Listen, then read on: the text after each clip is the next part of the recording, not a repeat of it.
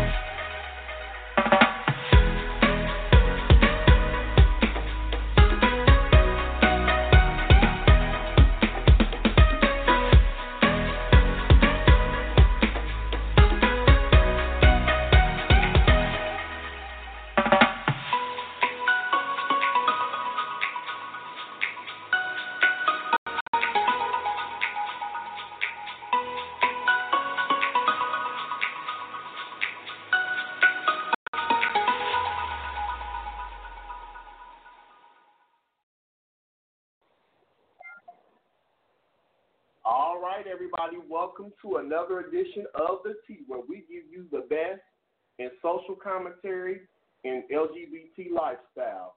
Now, today we're going to be talking about several things. This is our Labor Day weekend special. We're going to review Pose season finale. We're going to talk about suicide in the LGBT community. We're going to talk about freedom of speech. And when I say freedom of speech, we're going to talk about it in regards to is the LGBT or certain members of the LGBT community trying to silence people when it comes to freedom of speech?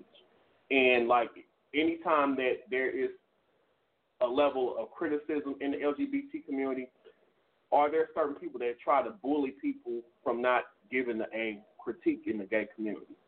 And also, we're going to talk about this Popeyes chicken sandwich frenzy that's been going on. Now, y'all, I'm gonna tell y'all something. Like this, this is just this is just embarrassing. This is just a shame, and we're just gonna deep dive into this issue.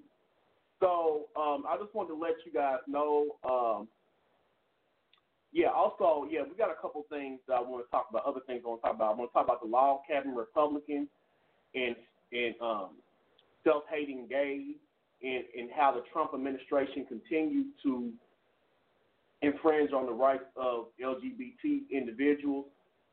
And when we're going to talk about suicide, we're going to talk about the Marcus Willoughby suicide. And um, we're just going to talk about, you know, uh, today, we're just going to talk about are, are we still living in a time where people are being criticized to the point to where they just feel like they cannot exist. And also, this is a situation that happened like about three weeks ago, but I wanted to talk about it in regards to freedom of speech. It's the gay community uh, bullies when it comes to others exercising their freedom of speech, and this this is this ties into the whole Mario Lopez backlash that he received uh, when he pretty much made a valid point, I, in my opinion, about is three years old too young for a child to determine their gender or their sexuality. And I don't see any, you know what I'm saying? I don't see anything wrong with what he said. He was very respectful. So we're going to go to the phone lines. I believe Philip is on the phone line. Um, let me go to this number ending in 4244. Is this Philip? Yeah, can you guys hear me? Yeah, I can hear you. And also okay. those of you that are on Facebook Live, I want to know if you can hear, hear us as well. Um, just type in the chat if you're able to hear us. We also have another caller online um, ending in four two. No, wait a minute. Six one zero oh three.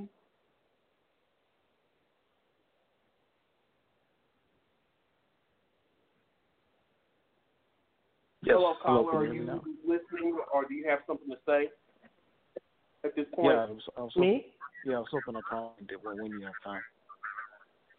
Okay then. All right, we'll get back to you. All right, thank you for um listening to us today. Yes, sir. All right.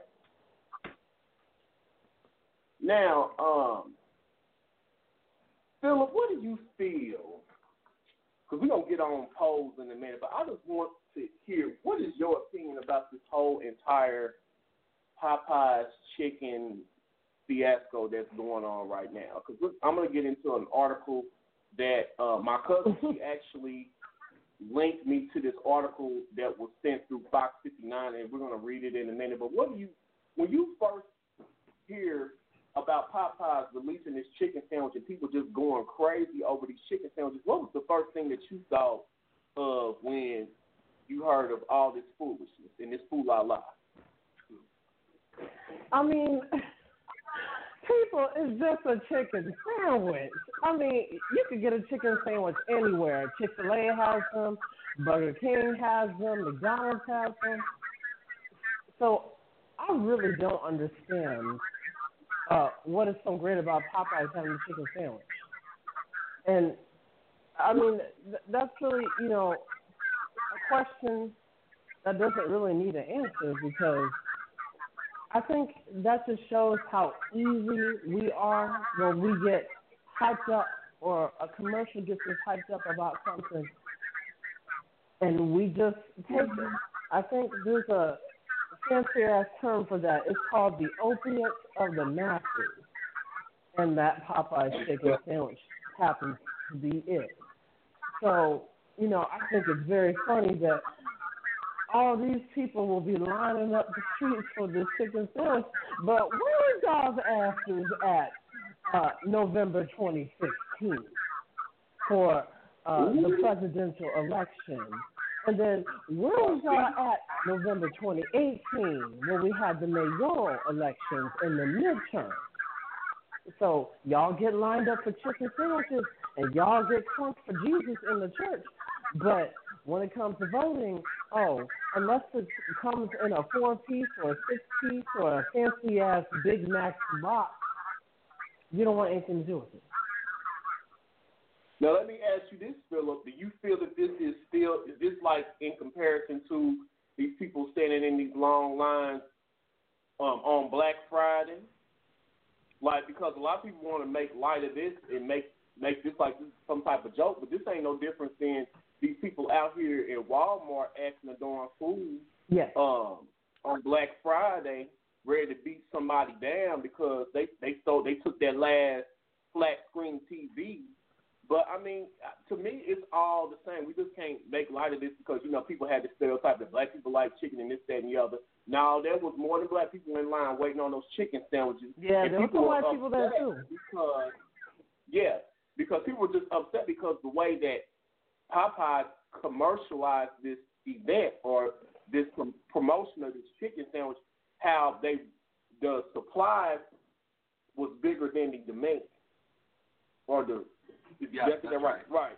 Wait, wait, wait, no. The demand was bigger than Yeah, I the mean- supply, right. Yeah, other way around. So, like, I feel that they didn't Victim handle this right, and then like, uh, it was just like, then like they didn't tell the people that they they ran out of the supply of chicken sandwiches. So people were mad and upset because they waited in line for this, like for sometimes like hours, you know. So it, Oh, it was just handled wrong, and, and then just the way that they kind of promoted it on social media, it was just very condescending and very, you know, I don't know, it was just very disrespectful how they just catered like stereotypical. You're You know, right. so I I mean, kinda I think, yeah. Yeah, go ahead. sorry. I, um, you're right. I think it was handled very unprofessional, and I work in the food and service industry, so if you're going to have a, a sale like that, you better have plenty of chicken, or else people are going to be mad. So I think Popeyes is just a victim of their own success.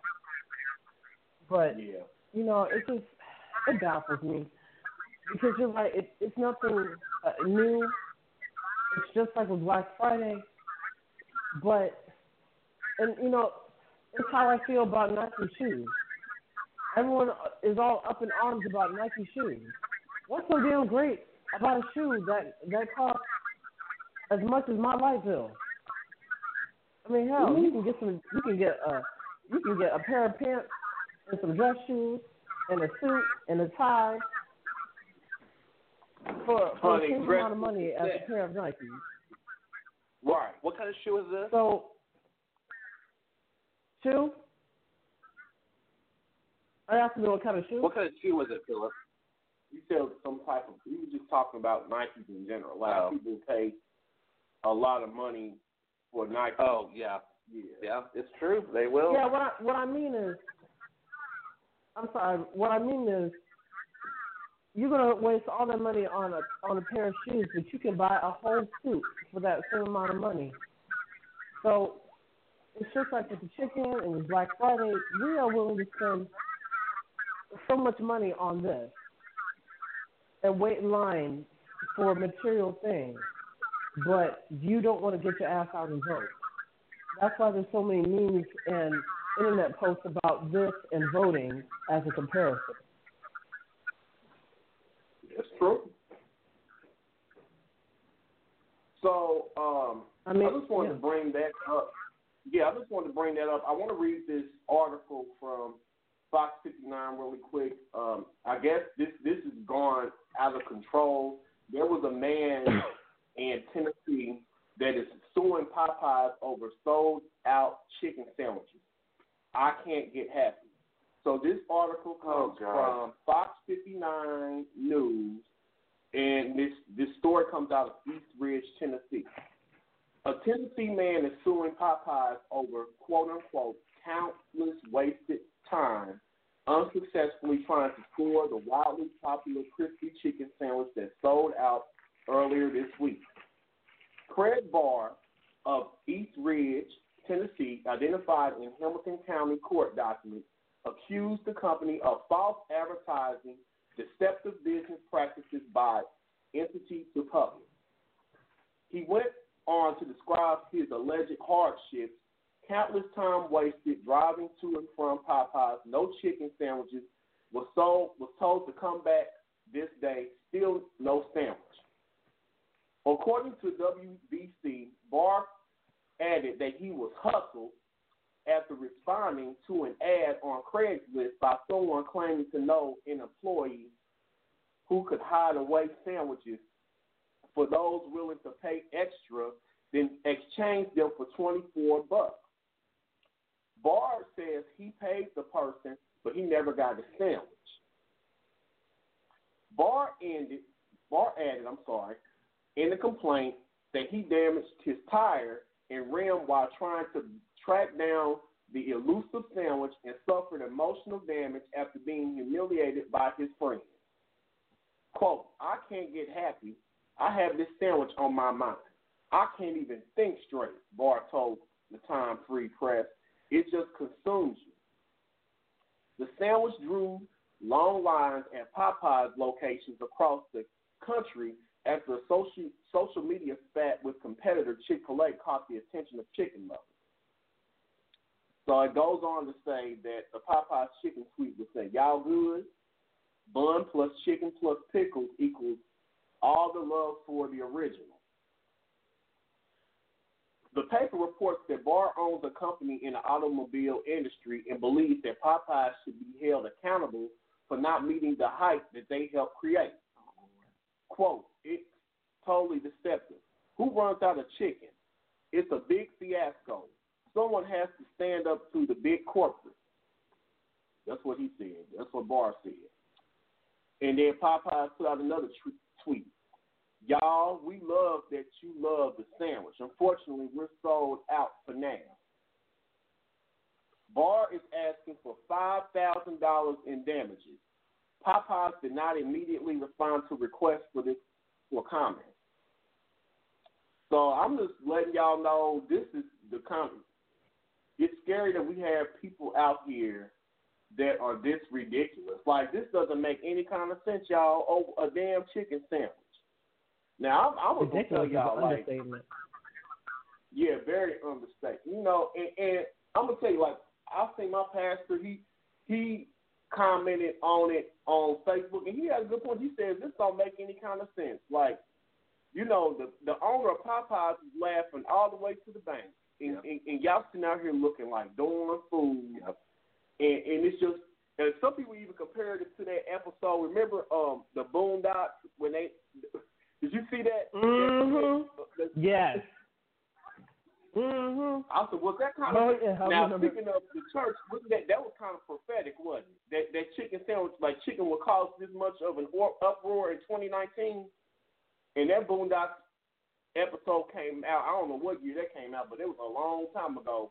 But I'm telling you, the Boondocks has been very prophetic when it comes to certain things. And this is one of the things that I feel that they kind of saw the future in this. they sure did. Well, It's just the power of psychology yeah. and the power of marketing. Yeah. How it's going to literally warp people's minds. Mhm.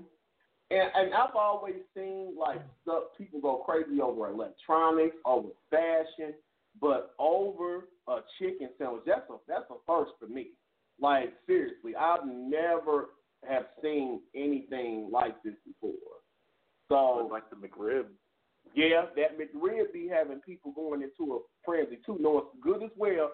Some of y'all don't need to be eating that damn pork because y'all got high blood pressure, y'all got diabetes, y'all y'all, y'all toes and and, and and limbs getting ready to get cut off, and y'all y'all waiting in line for all this stuff. It just don't make no damn sense, y'all. They're just eating mystery meat. Yeah, that's it.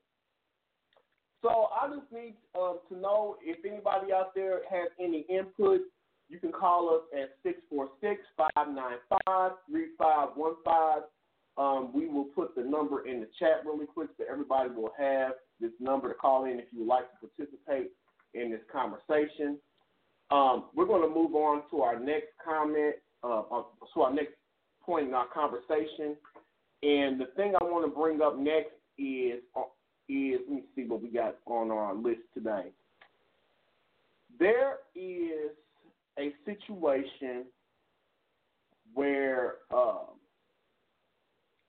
Mario Lopez received backlash for stating the obvious. Now he wasn't disrespectful. He was on Candace Owens' show, and um, he just made he made a he made a valid point. Like you know, some of these parents are pushing sexuality on their kids at a young age. And I just want to kind of bring this up because this is like an old story, but it's still relevant because sometimes I feel, and I'm, and I'm just going to be 100% honest, and I'm just going to keep it 100. I feel in the LGBT community sometimes there are bullies that you can't have any uh, criticism of the gay community without someone trying to scare them into being quiet or trying to quote unquote cancel them. Like I just feel like this cancel culture yeah. has gotten out of control, and I kind of feel that we can't even criticize one another, let alone other people criticize our community because we don't want to be talked about, but we can criticize other people. Hell, we can criticize each other and go in on each other. You better not be somebody outside the community that has something to say because you're going to face some type of backlash. So I want to go to these comments that were posted. Uh, well, not comments. I want to go to the commentary that was posted online, um, and we're going to come back and have a conversation about this issue.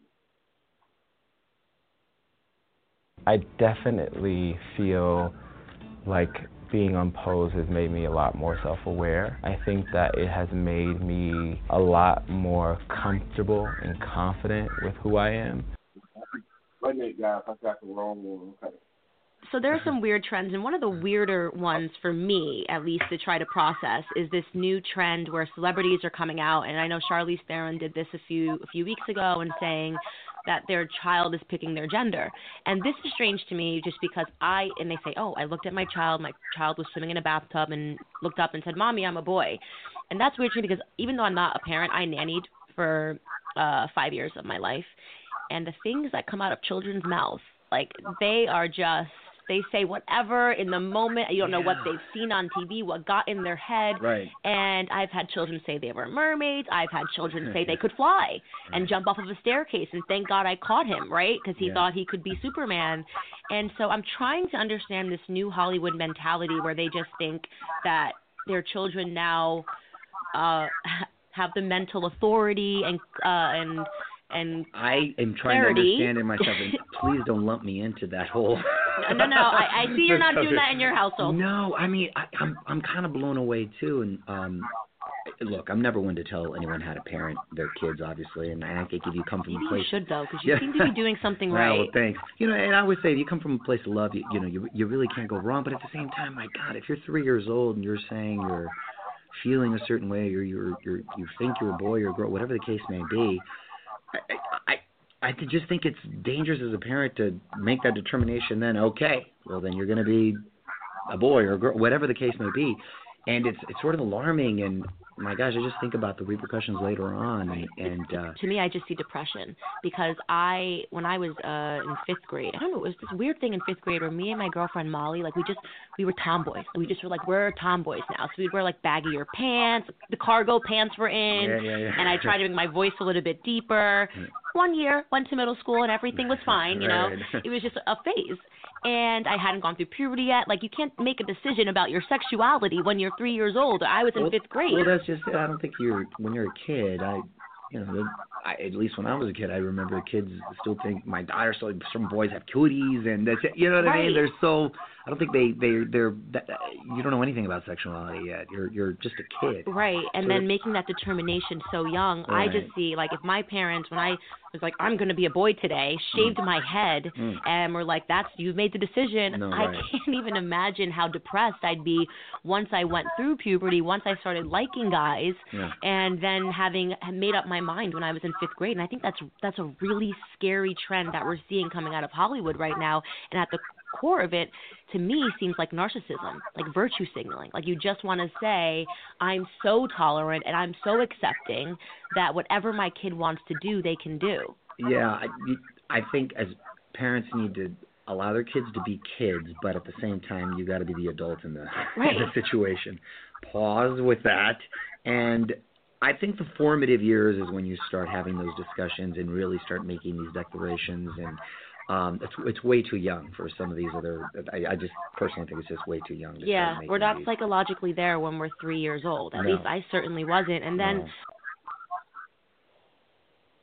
All right, we are back. Now I'm gonna tell you something.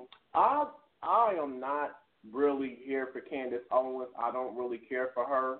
I just I just kind of feel that there is that's that's a whole nother topic for another show. And I don't really agree with a lot of things that she says on her platform. But I feel like on this topic, you know, I'm the type of person I can put aside my differences. Like if I care for you as an individual, but she was speaking up but true facts, like in that commentary. And I feel that Mario Lopez was speaking true facts too, and I don't feel that he said anything condescending. I don't think that he said anything uh, disrespectful No. in that commentary. And I just, I just kind of feel that, and I and I and I believe that a lot of gay people agree with that. But I just feel like there's an agenda by Hollywood and the powers to be to kind of push this stuff up on people. Like I just kind of feel at a certain age in life, like kids should be kids. Sexuality should not be anything that they should even be thinking about. They need to be trying to hell. They trying to push sexuality on these kids. These kids don't even know their ABCs, one, two, three. They can't tie their damn shoes. They can't even say their damn name. They don't even know their address. But you want to put sexuality on somebody. So I just kind of feel that sometimes the gay community can be, or certain segments of the gay community can be hypocritical. Like we can criticize everybody else, we can have an opinion of everybody else, but the moment we have a that somebody comes to the table with a valid critique, they want to cancel that person. And he received a lot of backlash from this conversation that he had with Candace Owens. And as always, he backed down and, and apologized and this, that, and the other. But I don't think he should have apologized because that's his opinion and he should have stood in his truth. You know what I'm saying? But I just kind of understand too because Mhm. like when you're in Hollywood, you have to play the game because if you don't play the game, you are going to uh, ostracized. yeah, ostracized. You're gonna lose your career. You're gonna lose everything. And that's why a lot of people joke around and say, yeah, there is a gay mafia out there, and I ain't about to get into that. 'cause I ain't trying to get caught up in no bull crap. But I just kind of feel that there are people out there that want this agenda pushed for whatever reason, and anybody that speaks against it, that has a voice, that has a platform, they're going to face some type of backlash from it. So, Philip, I want to know what do you feel about this entire situation? Were you able to hear the interview Yeah, clearly? And um, yeah. hmm I honestly, So, you- I think it has a lot more with, to do with the fact that Mario Lopez was a guest on her show than it does about what he said. And I think a lot of people had re, had put two and two together and thought, well, whatever he responds about gay people is offensive. So I think that was the first thing that I got from it. Okay. And the second was, I agree with him. Um, we are pushing sexuality on kids too early. And just because a celebrity does it, doesn't mean that we should do it. And so, you know, he was definitely right about that. And this has nothing to do with whether you're a conservative or a liberal, Democrat, Republican, religion or non It has nothing to do with that. It's what is considered appropriate and what is considered inappropriate. And I think that this is inappropriate. And that's why I don't agree with little kids being at pride events. They should not be there. I don't care what anyone else says. You have to be at least 13 to go up to a pride event because there are a lot of things about sexuality in general, whether you're straight or gay, that are really hard to talk about to children. And we as a community, we have to hold ourselves accountable for that, and we have to we have to have decorum because a lot of people think that every gay person is the same. We all go out and we have sex with every Tom, Dick, and Harry, and we're trying to indoctrinate kids. So if that's the case, then we need to nip this in the bud. We can't allow And, and ourselves. always, hmm Sorry. No, I was just going to go in really quick that I just don't feel that our community is a what's that? We're not a monolithic group. Yeah, we're not. There, uh, we all don't think the same. We all don't have the same set of values. Some people are more liberal. Some people are more conservative. You know, and I just get tired of being placed in the category with, uh, I don't know, with people just thinking that we're all just out here, like you said, we're all out here on drugs. We all want to want to party. We all want to do this, that, and the other. We we don't want to be. We don't want to uh, have families. We don't want to settle down and have careers. I just get tired of being lumped in that situation. Why can't I be an individual instead of just being lumped in with all this negativity and all this foolishness all the time? You see what I'm saying? Mhm. So Yeah. yeah. So what you have to say about this uh, conversation? Um, I don't like groupthink, and I don't like it when the masses or certain masses come together and try to destroy a person for having an opinion. Yeah. And you just and I see I see it way too often. Like even locally, like it it just seems so crazy. Like even if you have an opinion about something that goes on here locally in the local community, it's like everybody attacks you. And I and I know there's people that have bigger names here in the city that have a lot of people on their platforms or like on their social media. It seems like they have to walk a tight rope when they're mentioning anything online because people are so damn fickle. That's why I say I'd rather have a faithful few as far as, as far as my following instead of having all these people where I have to walk a fine line and make sure I don't say anything. I can't speak my truth because I'm afraid to be attacked. I don't want no people follow me. I'm gonna speak the truth, and I'm just, it's just gonna be what it is. You know, you're gonna follow me and respect me because I'm gonna give it to you. You know, it's gonna be straight no chaser. And I just feel like some people feel like they have to walk a fine line because they're gonna get ganged up on. But these are the, some of the same gay people that are very close-minded. They're very hateful, very judgmental. And I ain't trying to shade nobody. And you know me, I just keep it 100. And you know, mm-hmm. I'm not gonna say no names, but you know who you are out there. You know, I love you to death. You know, we go way back, and I'm not gonna say no names, but you said something to me about a week or two ago that kind of bothered me. And I just kind of feel like we as gay people, we always want inclusiveness, and we always want uh, people to be, you know what I'm saying? We, we claim that we want diversity, but a friend of mine that, I, that I've been knowing for years came to me one night and was talking about, well, I don't go to this certain bar. Well, this bar is it's starting to look very dark in this bar, meaning that there's more black and Latinos going to the bar. My thing is like, when was diversity a bad thing? Like, you know, now somebody was to start saying, oh, there's a whole lot of quote unquote f bombs or fags coming to a bar or something like that, You'd be upset, but you don't use that same type of mentality to discriminate on another group of people. Now, mind you, y'all claim that the mm-hmm. LGBT community is all inclusive. We we come in all different shades and colors, but this goes to show you that there is a difference between the white LGBT community and people of color, in black black gay community. Because some of y'all There's will, always been that. Right. And that look at the look at the uh, show poll. It was obviously a difference. They had different experiences than the than the mainstream white gay community. But see, that's what kills me. Like y'all claim that y'all so inclusive, and then you want to talk this diversity stuff when it comes to making your your movement look good, so you can, you know, what I'm saying, make yourself look good. But y'all don't believe that. Within the community, we have so much divide. This person don't like this person because they they're um femme or this person's butch or this person's a bear, this person's a twink. So how can y'all sit up here and say that you are a cohesive group of people and you want people from the outside to respect y'all, but y'all don't even respect each other within the community?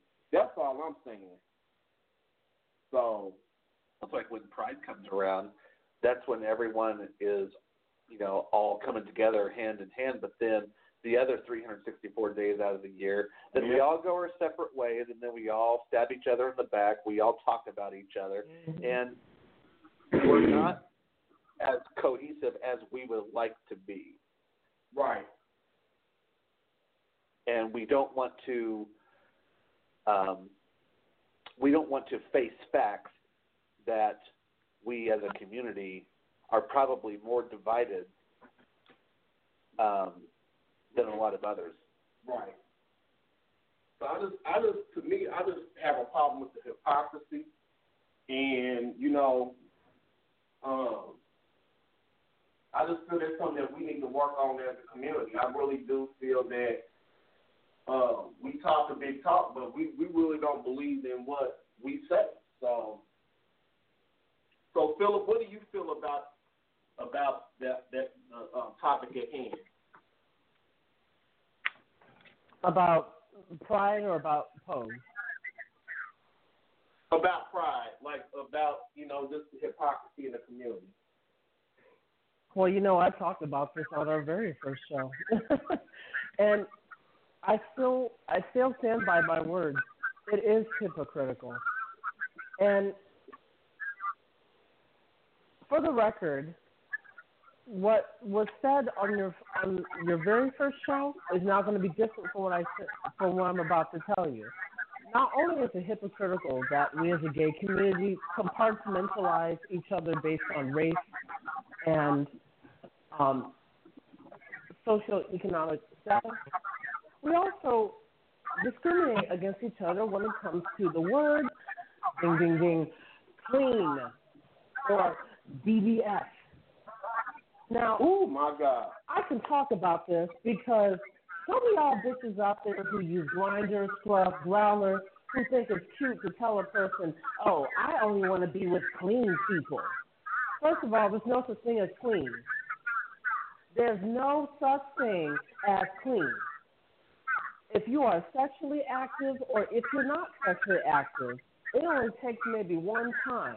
But did you know that herpes, genital herpes, and oral herpes is one of the most common diseases found amongst the human race? And nearly 80% of everyone on the on the planet Earth has some form of it. So, oh to further that, herpes is not like HIV. You can't tell if a person has it. You can go without symptoms, without outbreaks, and still have it. And you can't get tested unless you have the actual symptoms on your body. Otherwise, you can go and get a blood test. But even some of those aren't very accurate. So, for all those people who think it's really nice to tell a person, oh, are you clean? Are you sure you're clean? You have nothing on you. Just because you don't have anything on your body doesn't mean you don't have something. This is why they emphasize us to use condoms and other forms of protection, whether you're gay, straight, or bi, or trans, because you never know. And that is the pot calling the kettle black, and I'm so sick and tired of people using that term, whether it be in public or online. There is no such thing as clean. And just because a person does have HIV or herpes or some form of disease that's transmitted sexually does not mean that they're that they are any less of a human being. They are still people, and you can still have sex with them. You just have to have protection. But you can't tell ignorant people that. But you know the great thing about having HIV or herpes or, or any of those diseases is that by having that disease long term, you can tell which people are genuine and which people are not whether you want to be friends with them or have a relationship with them. So I think it's a great thing that if you do catch what, you know, one of those, I wouldn't say that it's the end of the world because this 2019 we've come a long way in medical advancement, but we are still short of tolerance in the gay community when it comes to those people who do suffer from those long-term illnesses. Yep, and, and I, I I just feel that that's that's that's some true facts. Like that's all we gonna spit on this show is true facts. And my thing is is like you know that goes back to what we were talking about with this situation. You can't speak the truth. You can't have an opinion and and a valid opinion and respectful opinion without people trying to attack you because it goes against their narrative. And I just feel like that's a problem with mm-hmm. our community. We do not want to have these open and honest dialogues. We, we claim we want to have honesty. We claim that we want to have an open dialogue. But when people bring these issues to the table, then they're getting attacked. They're getting they're the being yep. they're the ones that's viewed as being divisive. They're the black sheep of the community. So I just I want to thank you for bringing that up because I think that that's something that we you you see a lot. You know what I'm saying? And you know you want to judge these people, I, but then like you said, it only takes one time. You don't have to be sexually active with tons of people because you know I know I've heard of people that they can count the number of people on one hand that they've been with and they've contracted a certain STD. So yeah. you can't you can't always you know what about these women that's with these husbands that are out mm-hmm. here sleeping around on the down? And that's the thing. Let me. I'm sorry to interrupt, but let me add something. You are you are putting yourself at risk when you use these sites, or when you go to the bathhouses, or when or you when you hook up anywhere. So that's the pot on the kettle black. Be grateful that there are people out there who will tell you ahead of time that they do have either HIV or herpes, because not everyone's going to tell you. And that's the thing that people need to understand. You can't blame the person, especially if they told you ahead of time that, you know, you got it from them. because nobody asked you to be on those sites and go looking for some different ass. Nobody asked you to be on those sites. So you are putting yourself at risk just for being on those sites to to live whatever sexual fantasy you got going behind closed doors, whether you are married or not. So, do you think that this has a lot to do with personal responsibility? Then, like people need to Mhm. take personal responsibility in their own sexual health and their own overall health, instead of trying to put that on the next person. Exactly. All right. I think that should be a subject we should explore. Yeah, we're going to talk about that in a future episode. Mhm. I'm glad we touched on that. Um, I have a guest in mind that I want to bring on the show. I don't want to put it out there yet, but um, I know I think World AIDS Day is in December, right? December first. So I got a couple people in mind that I want to bring on the show and talk about that because I really want to have a real open dialogue about this uh, this epidemic that has affected so many people's lives. So uh, I think that would be a great show that we should do, and I'm going to start working on some stuff now. And if even if I have to pre-tape it and then because I really want to work with the people that I have in mind to where I can just have it pre-recorded and just air it on that day. But I just really feel that that's something that we need to talk about because I, I feel like personal responsibility as far as sexual health is something that we don't want to discuss or we don't want to come to terms with in our community. And I think that is just long overdue, you know. So, all right. Uh, I want to move on past that. I want to get to let's see what we got talk about next. I think I'm gonna leave the political stuff to the end of the show um, because I want to talk about the log cabin Republicans, which we've kind of touched on them in previous episodes. We didn't really go into depth. I think Tyler mentioned something about it, and um, yeah, we have a caller on. Let's see what they have to say about the topic at hand. Um, caller ending in six one zero three. Do you have a um, comment, or are you just still listening at this point? Yeah, I had a had a comment I was hoping to talk to you guys about. Get your thoughts on it. Yeah, go ahead. Go ahead.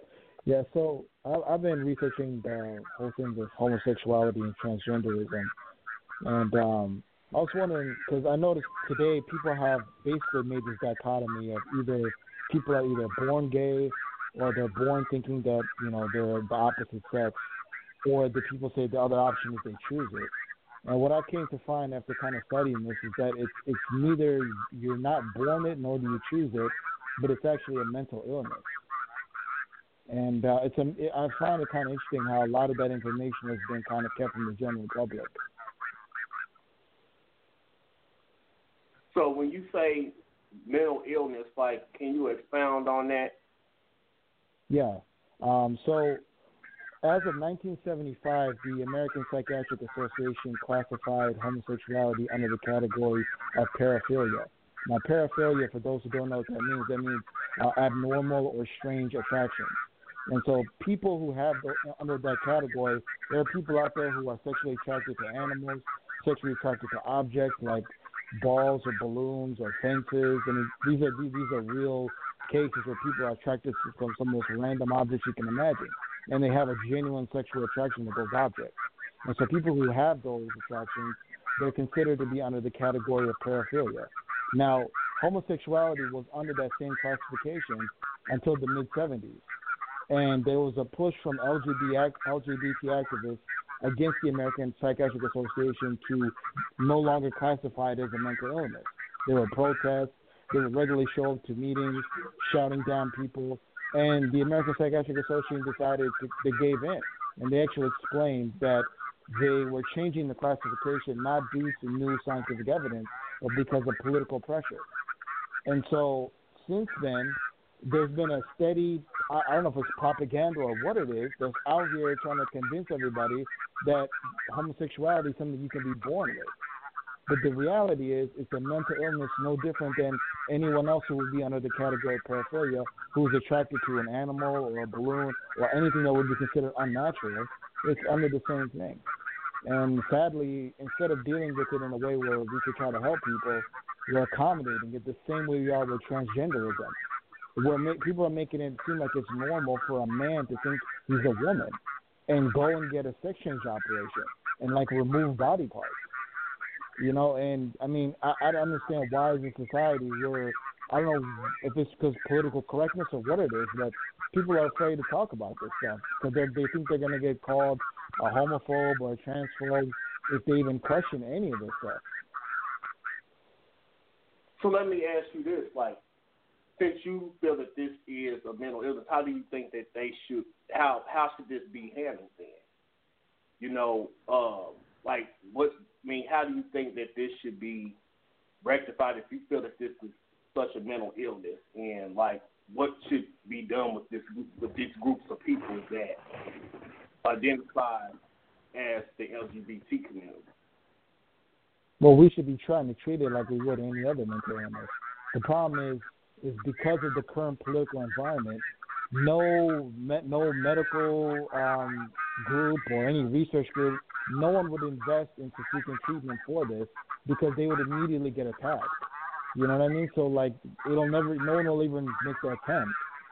And you know, like I said, it, it was classified as a mental illness, and it was it was declassified because LGBT activists were protesting the American Psychiatric Association. So they caved in out of political pressure. That that proves that, that literally no one now is going to be willing to take this thing on because the minute anyone even attempts to, they're going to get attacked the same way the APA was attacked.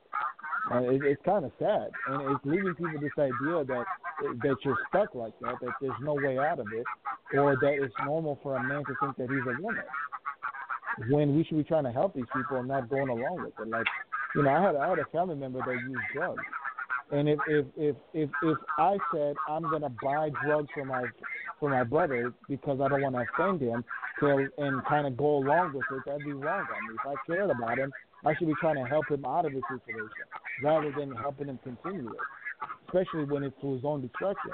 Like going and getting a sex change operation, I feel like it's detrimental to someone's health, no different than if someone was a drug addict. Well, here's my thing. What is somebody's attraction to the same gender? How's that? Like, especially somebody that's not. I mean, how's that damaging them or someone else? Like, you you saying that because most mental illnesses, they the people that suffer from mental illness, they're a, a danger to themselves or other people. So how is the same Right. sex attraction? How's that hurting themselves or hurting anyone else? Like I, I don't understand how you Right. be- are Okay. So comparing that to something else. But I don't, I don't understand it. Okay. So I think the best way to look at this is this is how a mental illness is. The best way I find it to define it, you may disagree with it, but this is the way I look at it. Whenever your thinking is not in line with reality, that means your your your your, your mind itself is off. It, it's not it's not right. That's when you have a mental illness.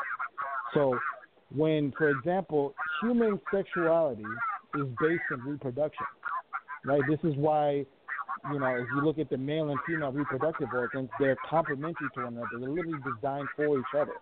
You know, I don't want to get graphic and get into detail, but I mean, you guys, everyone knows what the male side does when it's sexually attracted, what the female side does, and they work together. In fact, the female organ, as an example, is designed to handle, for you know, lack of better term, I don't want to, I don't want to get gross anyone out here or offend anyone, but it's designed for to handle penetration the muscles within the female uh, organ is designed to handle that, whereas the anus, the muscles in there are much thinner and they're not designed to handle that. That's why if you engage in anal sex, whether you're heterosexual or homosexual, you can get what's called anal fissures, and you can even have what's called a prolapse rectum. And why is that? It's because the, the, the anus, the rectum, is not designed to be penetrated. And people say that the that there's a G spot supposedly in the anus when in reality that's your prostate. And if you and if you rub the prostate too much, you can actually die. That and so people are like playing with the human body in a way it's not designed. then they're confusing the digestive system with the reproductive system.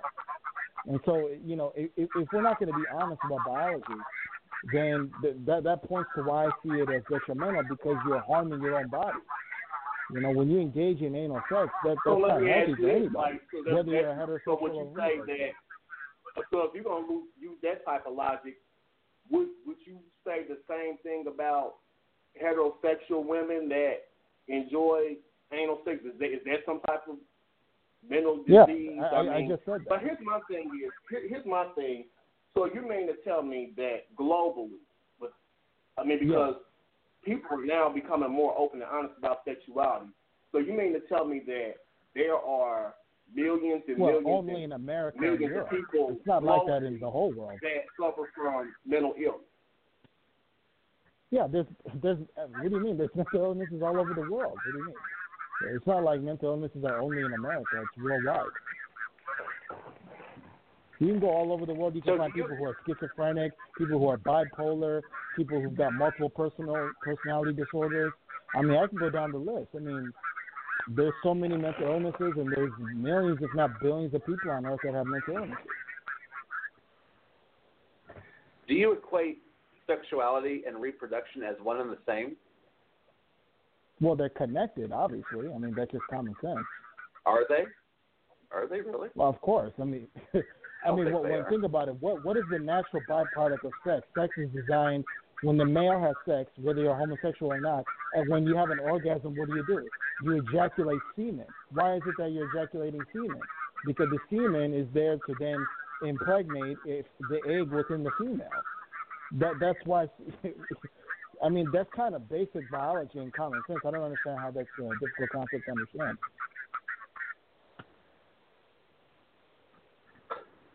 Do you equate mental illness and sin as one and the same? No, of course not. Okay. So, have you got anything to add? Not at the moment. Okay. Well, that's a unique. I mean, uh, what, what- what I would say to you guys is just think, think of it like this: if if there are people out there under the category of paraphilia who have a mental illness that that has them being sexually attracted to, say, an animal like a dog, there are people out there that are attracted to some of the strangest things. Like there's a documentary you can look up. You know, don't take my word for it. That shows people who are attracted. Like there's a woman who is sexually attracted to fences, and she actually has sex with fences. There's a, there's a there's a guy who's sexually attracted to balloons.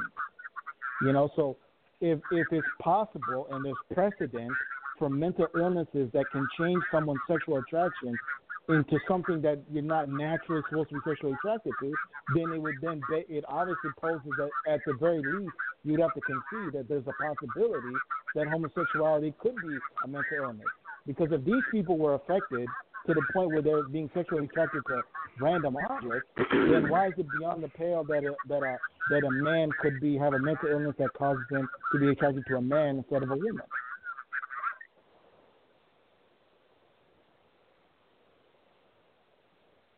Well, that's a unique point of view, but you know, like, I mean, over I time. I yeah, we I disagree with it, but that's a unique point of view. I mean, you know, over time, like, so society changes. Like different things that we consider abnormal changes. I mean, like, you know, socially acceptable now. So, I mean, that's a unique point of view. You know, like I said, we can all have a different, uh, you know, opinion or um, point of view. But yeah, I, I guess that. I mean, since we are talking about freedom of speech, freedom of speech. Yeah. So I mean, you weren't disrespectful, and that's and But- that's, that's what I'm talking about. Like you But know, you, and that's you guys okay don't to have think, you guys don't think that it's possible? Like I, I'm I'm not trying to get you guys to say, oh, I'm right and agree with me. I'm just saying, do you, can can you even see that it could be a possibility? Because if if these other people are, are have a situation where they're attracted to a fence, for example, or a dog, then that means that it's possible for the human mind to be affected to the about, point where if someone's about, sexual attraction You're talking about attraction to inanimate objects. We're talking about human Yeah, beings exactly. having That's my point. uh, having having attraction towards consenting you know, other consenting adults. So how can you? Yeah, even, but to the same sex. How can you even yeah, that's my compare point. that to that?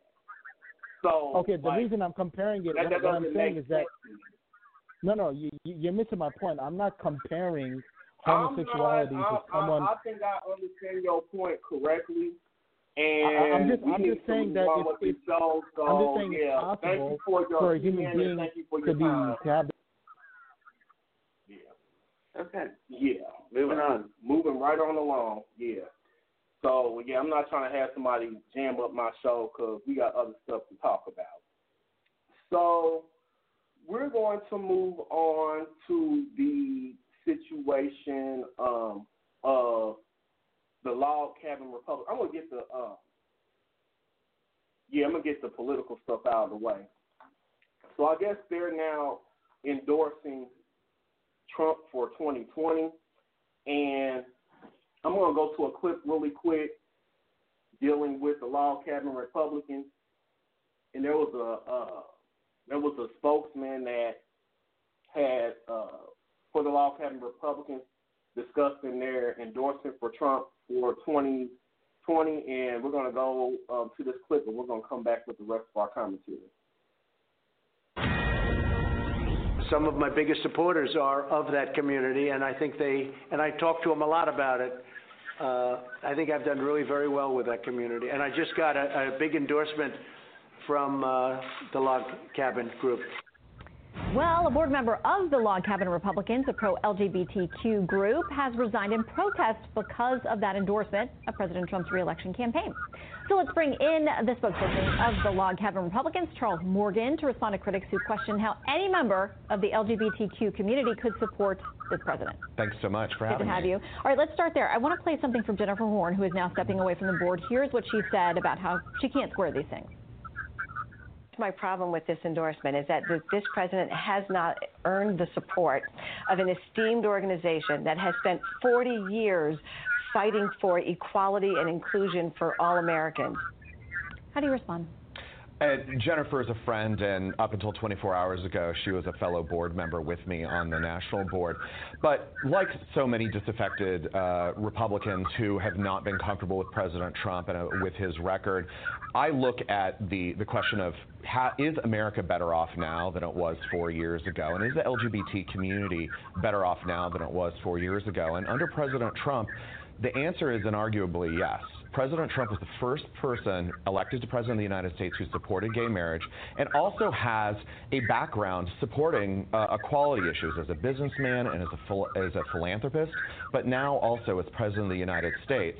We always try to follow the rule of trust but verify, and looking at President Trump's appointments, um, supporting, you know, appointing people in our organization, taking meetings with our organization, and just really advancing some of the big causes that are important to the LGBTQ community, such as the elimination of HIV/AIDS in 10 years or the decriminalization of homosexuality internationally. These are really big issues that President Trump has stepped forward on, and it heartens our organization to be able to support him. Well, and it seems like a lot of folks who object to what you're doing say, listen, anytime he does something that's coded as a conscience protection or uh, the religious um, freedom issues, that kind of thing, they think that it's a direct attack on the community and that you can't support him if he's doing those kinds of things. I want to read something from Amanda Carey at The Advocate. She says, if they're willing to sell us out, what sense of loyalty should I have toward them? The log cabin Republicans, by endorsing Trump, show us who they are. The Muslim bans, the Nazi apologia, the concentration camps, and racial purging. How can anyone who isn't a bigot endorse that? Well, and that's just more of that extremist language that the left continues to throw at us. We like to go back to Ronald Reagan's line 80% our friend is not 20% our enemy. We're not in lockstep with everything that President Trump has done and said, but on the vast majority of it, we are because we know it's benefiting not only average Americans, but also LGBT Americans as well. And I would go back to the fact that the Democratic playbook this election cycle is going to be throw names, increased victimization, that identity politics. We reject identity politics, not only in log cabin Republicans, but I think in the Republican Party. And th- when we start to oppose that that narrative in that situation, we see that the Democrats become unhinged, and we've seen that vitriol spew from the left, just as the quotes you just read. Um, very quickly, we're almost out of time, but were you surprised at the reaction, or did you anticipate there'd be some people who would not be happy with us? We anticipated that there was going to be clearly backlash, not only from the LGBT left, but also from some of the never Trumpers that are stuck here in the Beltway that just haven't been able to get over it. But what I have seen is the fact that as we continue to advance our message about individual responsibility and personal freedom and the alliance that we have with President Trump, that is really disrupting the narrative on the Democratic Party side and them taking advantage of the LGBT community. And we're going to let disaffected Democrats and independents know they have a home in the Republican Party and they have an option and a true friend in Donald Trump. Okay, Charles Moran, thank you for coming to talk to us about the controversy. Thanks so much. Good to meet you. All right, we're back. Now, I want to talk about this from the point of view like, are the log cabin Republicans really for the LGBT community, or is there something else that's going on? Because what he's saying and what what's really going on are two totally different things. Um, I have an article from Newsweek where um, Trump, the Trump administration argues that the LGBT discrimination is legal because gay men and gay women are treated equally poorly. So we're going to um, go into this article really quick, and then we're going to see if what he's talking about versus what's really going on lines up. And this article says the Trump administration filed a brief with the Supreme Court on Friday, arguing, and this was um, written, get the date on this article. This was written on uh, August 23rd, so it's about a week ago this came out, so keep that in mind. Um, they filed a brief with the Supreme Court on Friday arguing that employers should be allowed to discriminate or even fire their lesbian, gay, and bisexual employees simply due to their orientation. The Justice Department intervened in one of, one of the two matters before the High Court set to address the LGBTQ employment discrimination during the court's next term. At, the, at issue Title VII of the Civil Rights Act of 1964, which makes it a crime for employers to fail to refuse a hire or otherwise discriminate against per- persons of prospective or actual employees because of such such individuals' sex. While the while the Supreme Court has held that discrimination based on sex encompasses actions taken or beliefs held by an employer that subject an employee to gender stereotypes, the court has never ruled on whether sex-based discrimination necessarily extends to sexual orientation. Um, in fact, the appellate courts have traditionally held that sexual orientation is not protected characteristic under Title VII, with one note exception. In 2017, a federal appellate court reversed the prior holding to declare that discrimination against one's sexual orientation does not violate the law.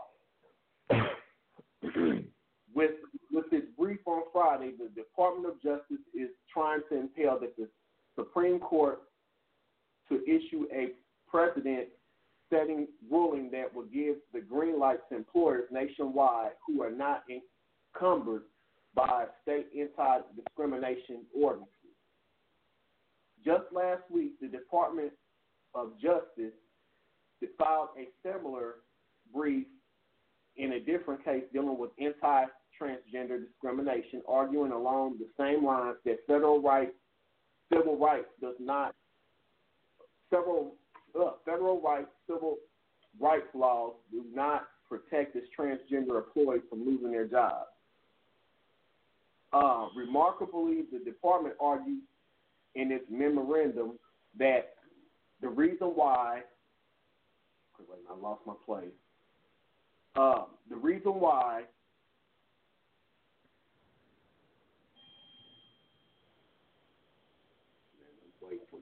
Okay. I hate these sites. You got these ads coming up. Okay, upon experiencing discrimination from an employer, both men and women in same-sex relationships would be sim- similarly situated, and they would be treated the same. The department argued negating a claim under the Title Seven sex-based protection. See. This this pretty much goes on, but pretty much like if you want to if you guys want to check this article out, it's on Newsweek. Um, it pretty much goes into kind of like it kind of just contradicts what Trump just said. And I just kind of feel that these log cabin Republicans are kind of delusional to think that this man is really on their side or their community side because he's not trying to enact laws that make it, you know, illegal for employees to employers to discriminate against people that are gay, lesbian, transgender, you know, and we're not we're just talking about basic needs. You know, employment is something that we all need. So why, you know, you're supposed to be a Republican. You want people to work and everybody to earn earn their own keep. Why would you put laws in place for people to be discriminated against when you have a lot of your best employees that are part of the LGBT community? Like there's so many segments of society that are being ran and controlled by members of the LGBT community, but you want these same people to be discriminated against. So, what do you guys Not, to, not to mention, you have customers. Not to mention, what about your customers? So you're going to discriminate against gay people as your customers too? I I don't understand why why they're even doing this, considering don't doesn't equal opportunity uh the the double E O O or something are are we protected under that? Or is Well, that just limited to just uh, religion? Sorry.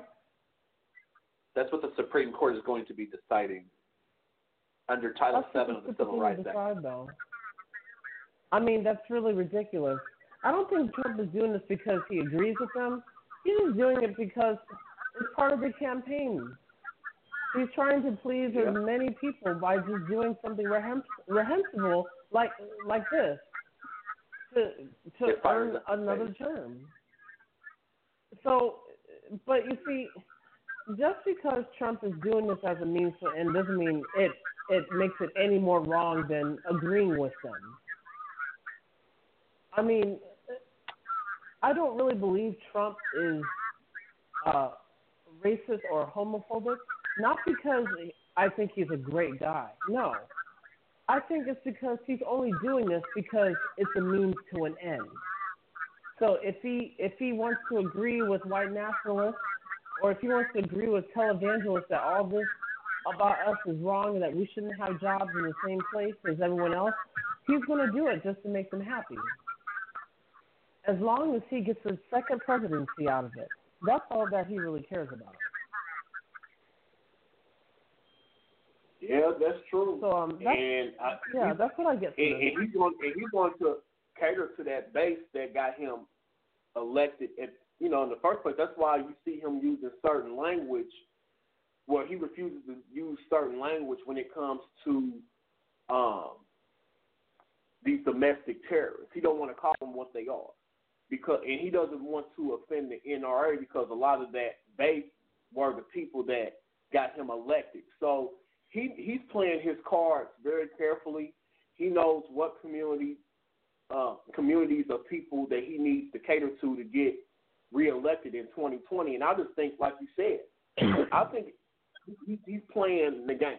Like he wants to act like he's for the LGBT the, the LGBTQ community by saying that you know uh, bringing up the log cabin re- Republicans, but little does he recognize, like, no, like, most people look at the log cabin Republicans, especially in the LGBT community, as sellouts. They don't represent us. You know what I'm saying? They go against everything that. hmm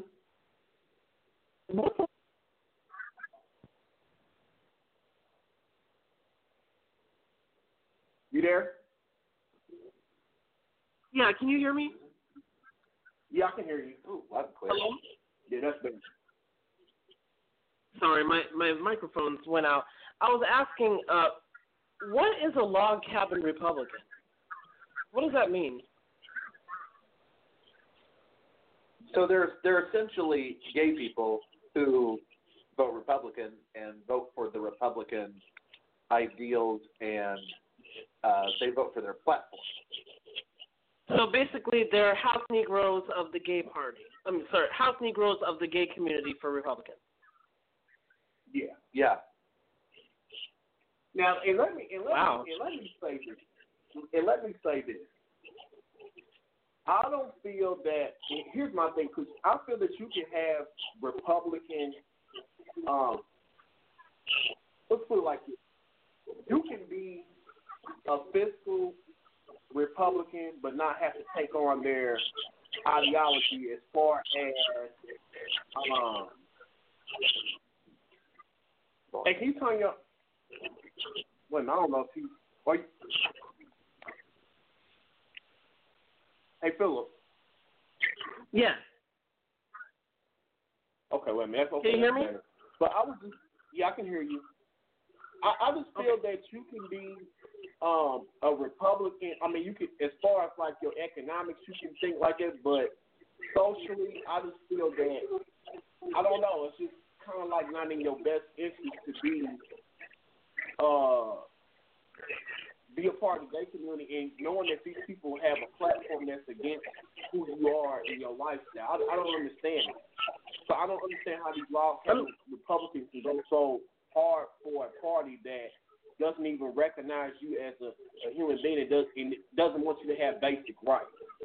You see what I'm saying? Well, the thing is, our our platform is not confined to a specific political party. It shouldn't be. Right. I mean, our platform. I really don't think it should be confined to a political party, and and that's and that's the whole reason why I find it uh, so weird that you have log cabin Republicans. I mean, if you really are on the same side, then you have to be careful who you align yourself with. What I mean, Right. regardless of what party. I had to find So out. So that's the history. thing about it. I had to find out the history of the Yeah, log cabin Republicans because I was truly wanting to know like how they even came about, so to speak. So what Wikipedia says is that the Log Cabin Republicans was founded in 1977 in California as a rallying point for Republicans to oppose the Briggs Initiative, which attempted to ban homosexuals from teaching in public schools. In addition to sanctioning the termination of openly gay and lesbian teachers, the proposed legislation authorized the firing of teachers that supported homosexuality. While mounting his imminent presidential campaign, Ronald Reagan publicly expressed his opposition to the discriminatory policy. Reagan's condemnation of this bill epitomized in a letter sent to a pro-Briggs group, excerpt which um, were reprinted in the San Francisco Chronicle in 1978, played an influential role in the eventual defeat of the Briggs Initiative. And then from there, they have gone on to um, support certain presidential candidates like um, George H.W. Bush, Bob Dole. Um, in 2004, they declined to re-endorse George W. Bush for his reelection because of his stance on um, creating a constitutional amendment for the Marriage Act.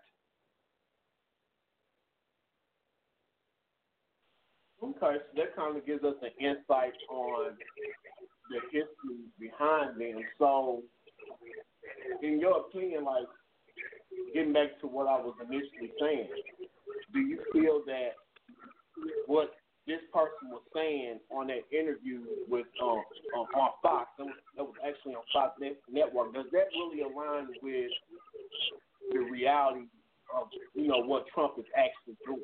because they're trying to paint a narrative that he's for the community, but we just read this article of what he was actually trying to set in motion.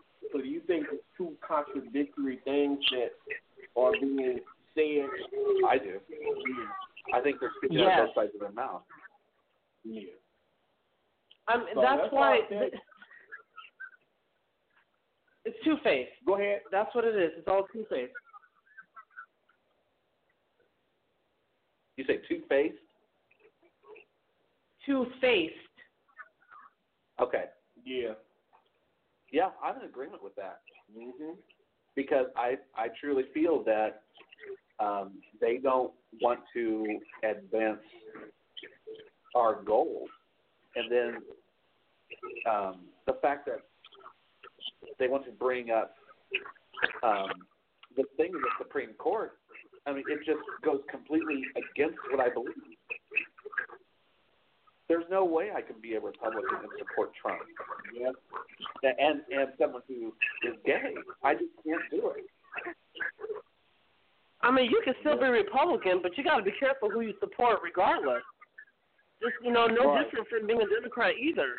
I mean, that's the thing. Just because you believe, just because you are part of a political party, doesn't mean that you should automatically uh, give your approval of whoever that they have as your leader.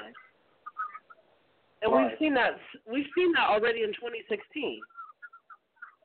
And we're and we're seeing that now with the current uh, with the current uh, race for to become the Democrat candidate for presidency. You don't just put all all your eggs in one basket and just go for whoever is part of that party. That's the most reckless and irresponsible thing that you could do as a voter as well as a person. Especially if you're part of a marginalized community like the LGBT community or people of color. Mm-hmm. Yep. And I, I, I just, I just feel like with this election coming up, it's going to be very pivotal. You see what this administration's been doing, you know. And, and here's my thing: whether or not you agree, and this is going to tie back back to that that caller earlier, whether or not you agree with uh, the gay the gay lifestyle or you you you know you feel this that and about gays lesbians and transgenders or bisexuals that's besides the point. We're talking about basic rights.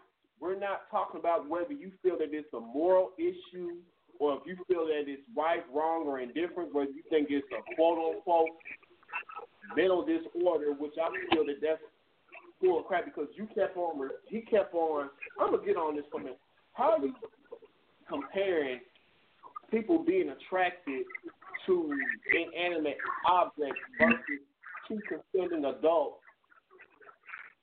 being in a consensual relationship? Like how how how how do you compare that? Like that you comparing apples and oranges. And then he he went on to say like I just I just, you know that was just crazy to me, but that goes to show you that you have to get out here and vote and make your voice known because there's people out here that believe this stuff. Because if you're going to go by that, there it, was one time where they felt that blacks or certain groups of um, people were inferior to white people. You know, mentally and you know, in, in as far as like as far as intelligence and everything else. So you're basing that off of a evolving science. You know what I'm saying? Like you know, I, I just kind of felt that that was just ridiculous. And you have people out here that think like that, and you think that we don't need to get out here and vote and, and, and let our voices be heard. Like that's that's just crazy. That's why I just feel that we have to know who's representing us, and we have to know if they have our best interests in mind. And I'm not just talking about the LGBT community. I'm talking about all communities. You have to vote and make sure that the people that you're voting for have your best interest in heart because you'll have people that feel that you're less than a person. They feel they'll try to demonize you and make you feel like you're less than, and then you'll be setting yourself back, you know, decades.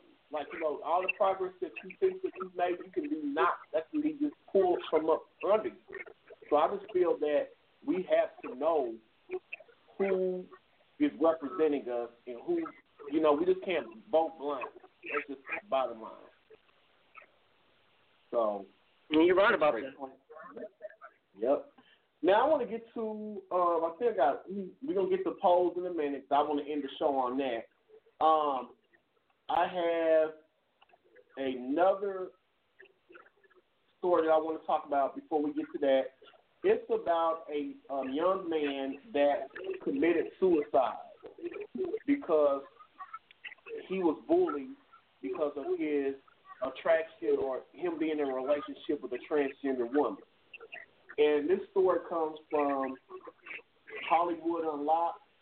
It is a very popular blog, and um, this story, Philip, I'm gonna put you on mute for a minute. I don't know what's wrong with the audio on your end, but I'm just gonna put put you on mute for a minute so I can read this Yeah. uh, article, and then I'll, I'll take you. Yeah. Yeah, sorry about that. All right. Um, this comes from Hollywood Unlocked, and the title of the article is "Man Commits Suicide After Being Bullied for Dating a Transgender Woman." And this article was written by Deja Monet, and it reads: According to AAZO's Maurice Willoughby, who was 20 years old and he was known as Reese Him Daddy, went live on his Facebook page and quickly gained over 15,000 views after openly admitting to dating a transgender woman. However, the video received backlash and Willoughby was bullied for dating his girlfriend, Faith. Friends of Willoughby said he also dealt with depression and cyberbullying became a contributing factor to his declining mental state. Before his death, Willoughby posted a status on his Facebook about his girlfriend and said people should never judge his decisions. And this is his quote. Y'all can say whatever you want about Faith. I really don't care if she's not passable.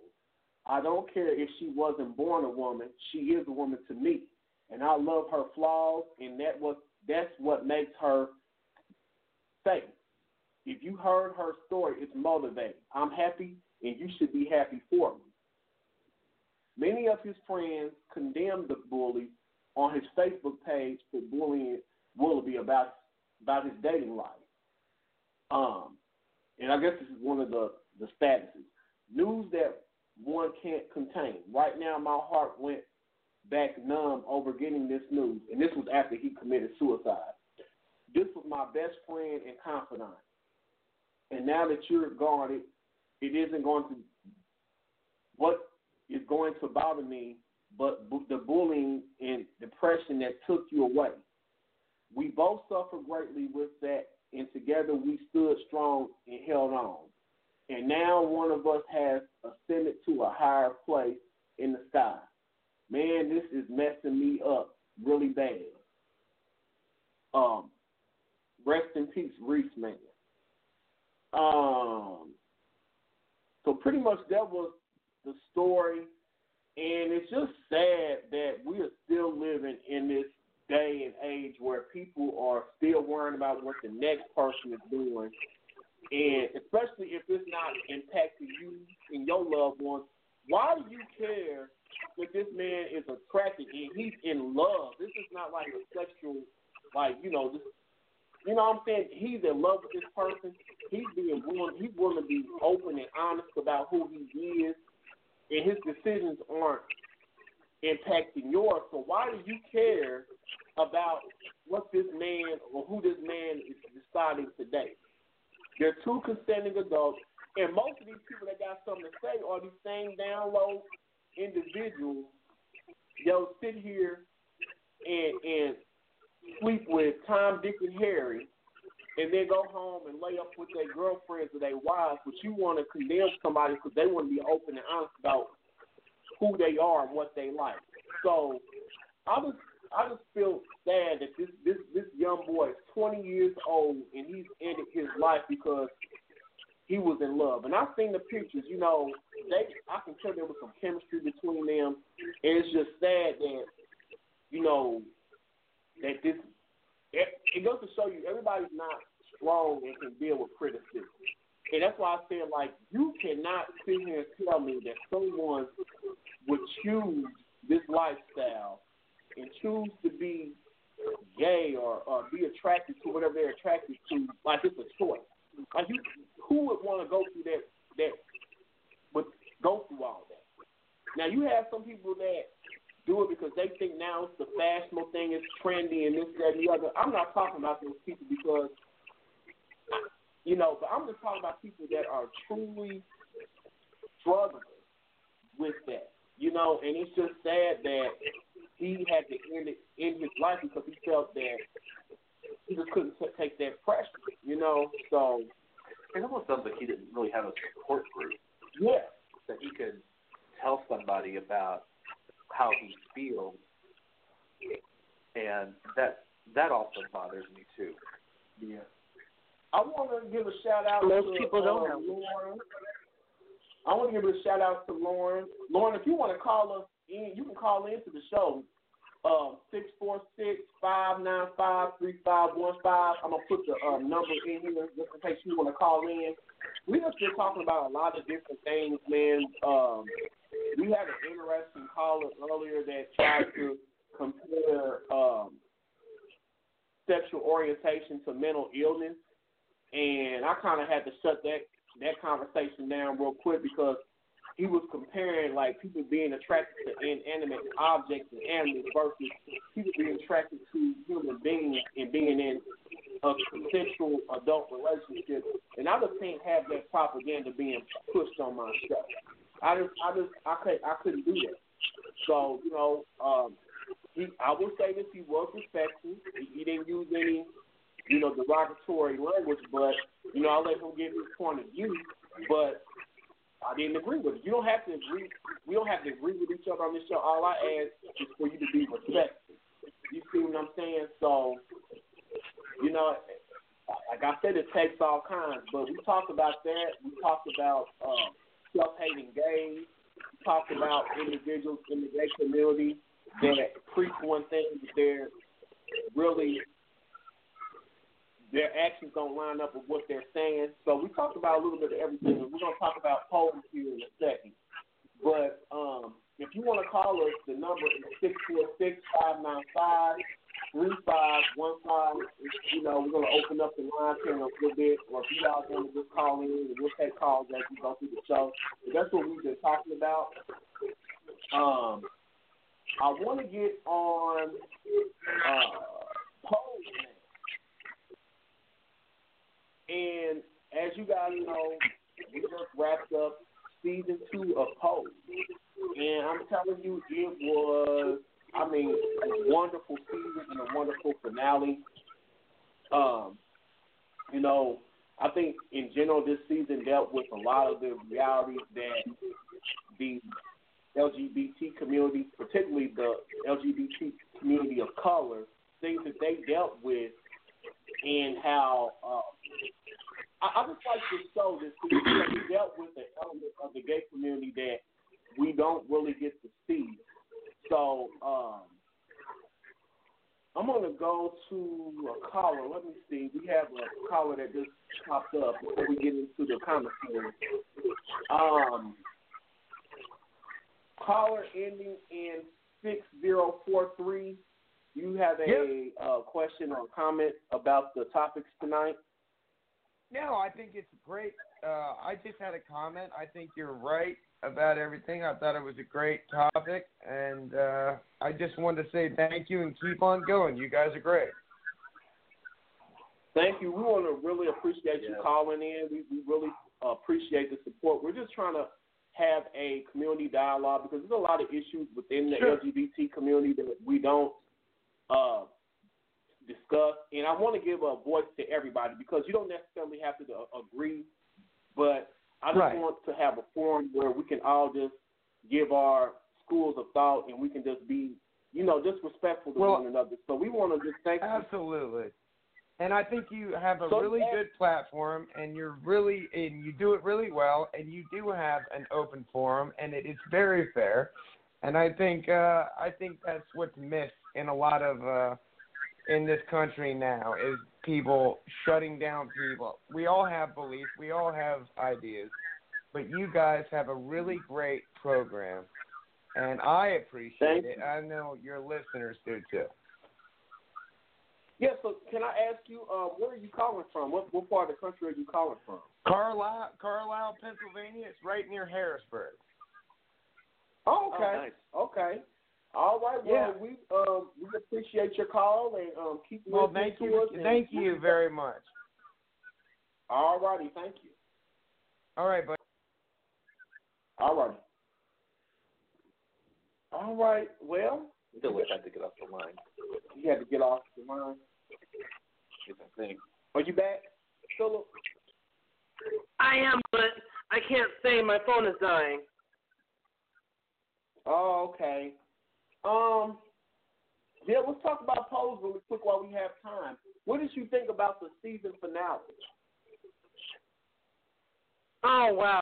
Well, I'm glad I caught up before the uh the show today, but man, it it was very emotional. Um but I'm I'm glad it ended the way it did. Um especially because we were all wondering what was going to happen to Blanca, you know, with her HIV and I think it was befitting to see Blanca at her lowest point because that shows that the the strongest people that support everyone else are usually the ones that need the most support in return. And right. Blanca became that superhero for everybody. Yeah. And and it paid off. Everything that happened to her had paid off. Even the bad. Like it came in full circle.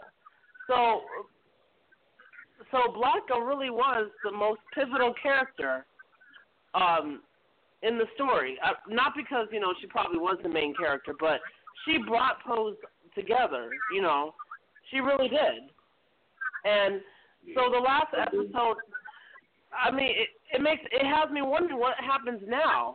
Not not just to Blanca, but to ballroom culture. You know, to the lives of all the people that she's housed I mean, I saw that she, you know, she took in, you know, two little kids that were younger than, you know, Damon. And I'm like, wow, she's still being a mother.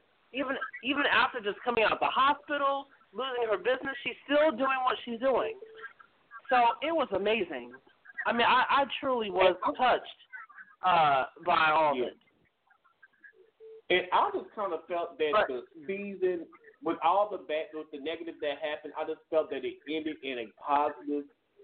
I just felt it ended in a positive light. Like even if they didn't bring the show back, I kind of felt that it ended in a point to where you you know what I'm saying? Like you you know like you have everybody doing their thing, everybody still um, prospering and stuff like that, and, and it, it and it kind of left the um, ending open. You know what I'm saying?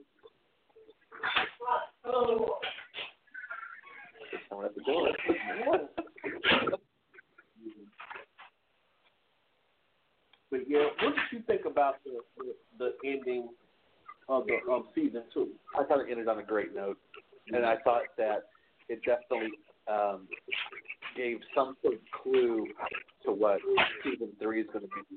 Um, I know that there was a lot of uh, drama a few episodes back, and uh, I'm losing my train of thought. Oh, my dog just walked into the, the camera, so yeah, don't don't mind him. But yeah, I, I just kind of felt that this season was really good. It kind of gave us a realistic view of of what what goes on, not only just in ballroom culture, but just a lot of things that people of color in the LGBT community dealt with, and and it kind of like even with all the adversities that took place in the show, it really showed us that we do have a sense of family. Yes. And um, a lot of people that were ostracized during that time or didn't have family or uh, we all came together and kind of made sure that everybody was taken care of.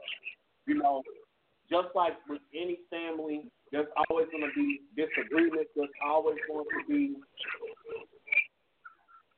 there's always going to be adversity within families, but at the end of the day, like we all have each other's back. And that, I think that's just the biggest thing of Pose. The biggest thing is family.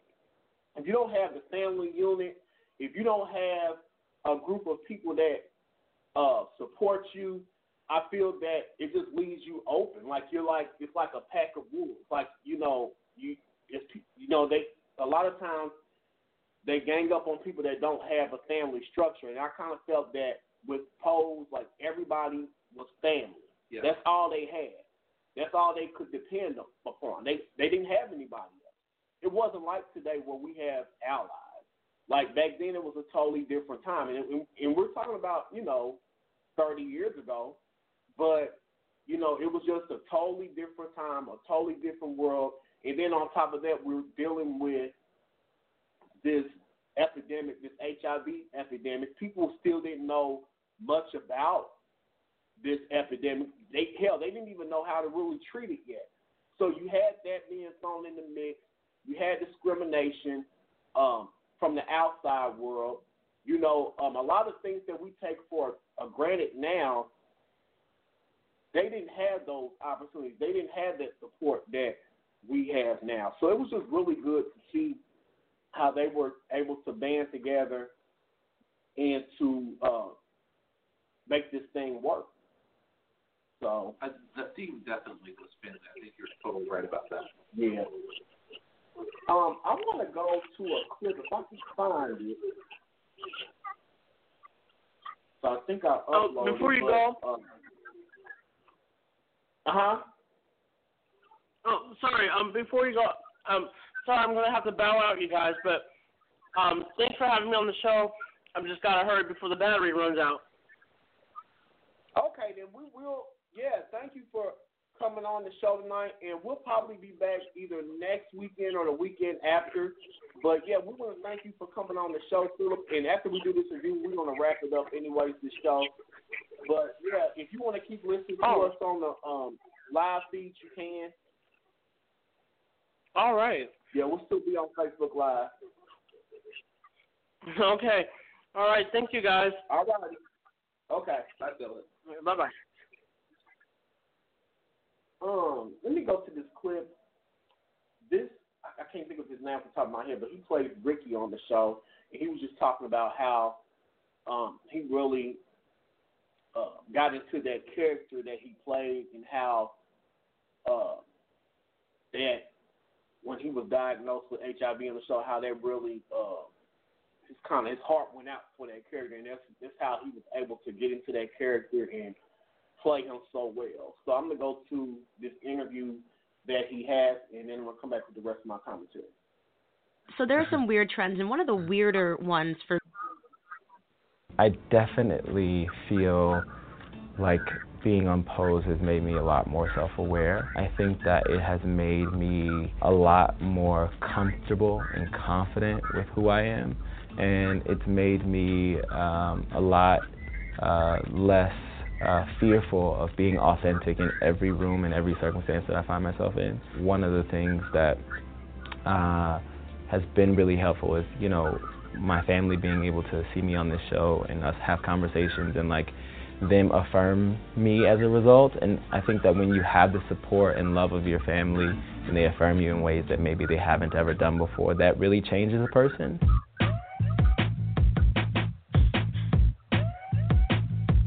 The work that we do is sort of like a ministry, you know, in a way it's it's about connecting with the hearts and souls of people and helping to edify the folks who feel ostracized, the folks who feel uh, marginalized, the folks who feel like they haven't had a voice. We're able to add a voice for those voiceless people. I think a lot of folks who identify as cis or heterosexual uh, don't really understand, just in a comprehensive level, what it means to be queer or trans. And a lot of folks who are not people of color, especially, don't understand what it means to be uh, trans, queer, and of color, and how all of those three things intersect to create um, vulnerability in the world. My family just didn't have an awareness, especially of the trans experience. Uh, they didn't have an awareness uh, comprehensively of what my experience as a queer man was like. And I think that sometimes it's really easy for families to just not talk about certain things because it's it's comfortable and Pose has really opened up a space. It's become a vehicle for us to have conversations week to week about things that they may be curious about that they didn't have um, the language or an opportunity to really ask me or I didn't necessarily always feel comfortable asking them, but Pose has given us sort of a vehicle. It's been a catalyst for a conversation for us. Uh, we haven't gotten to see a lot of depictions of black, gay, male intimacy on screen. You know, I think Moonlight was a very uh, huge step forward for same gender loving men of color. Uh, in terms of representation. But even in Moonlight, we didn't get to see um, the intimacy depicted uh, in a way that affirmed sex between men. For us to be able to, to do that on Pose this season, and for me to be a, be a part of that, was um, truly an honor uh, and, and, a responsibility that I didn't uh, that I didn't take for granted. Not to mention that these two characters are also HIV positive. The stigma surrounding folks who are living with a positive status and allowing them to have sexuality, allowing the world to see them as sexual beings. It was a beautiful moment about two souls connecting and the sex just being an extension of the connection that they were sharing. Historically, there aren't a lot of mentors in the gay community for uh, younger men coming up. Your parents can't really teach you how to live life. Your grandparents can't really tell you teach you how to live life unless they unless they've been in it. And so a lot of times it's older men who are able to teach their younger partners certain things about how they should love themselves and, and how to navigate the world. So I, as complicated as, as it is, it's very common, and I'm glad that we're able to stoke the fire and have a conversation about it and let people chime in and, and investigate it because that's really what uh, what the show is about and what uh, the work that we as artists want to do is you know we don't want to do things that are just safe. We want to do things that are going to get people talking and have people asking the hard questions so that they can investigate uh, the things that uh, are occurring in our world and in our life that maybe need some work. All right, we are back, and it was so much I got from that that little small interview, and that's that's another thing. The other thing that I saw in this season, in general, is just how uh, the, the the issue of self love and self respect, and also um, people taking the reins and kind of just being a role model for the younger generations, you know, and I kind of feel that that was a good thing that we saw a lot of that in the community. Like, you know, so many times, you know, you weren't probably able to get it right, but maybe you could help out the next generation yeah. to get it right. And I think that was a good thing too, because I, I know that Pray Tell and Blanca, they went through their things.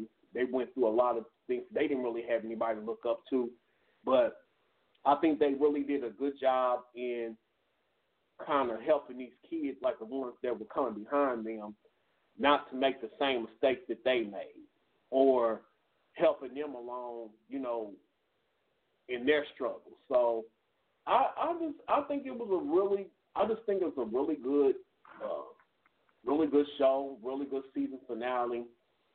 You know, I, I don't think they sugarcoated anything like they did. They showed that that um, HIV had and AIDS had a, an ugly face to it. You know, um, they showed that uh, people a part of the LGBT community, especially trans women, they had their struggles. They were being discriminated against and everything else. Bob, stop. Yeah, uh, but yeah, I I feel that it was a really good series and a really good show, and um, I don't know. That's I just I, I'm glad that it ended the way that it did. You know. Yeah. Because at the beginning of the it's the beginning episode of the second season. It started out very um, dark and gray. Very yeah, ex- exactly. And you really didn't know what kind of path that they were going to take.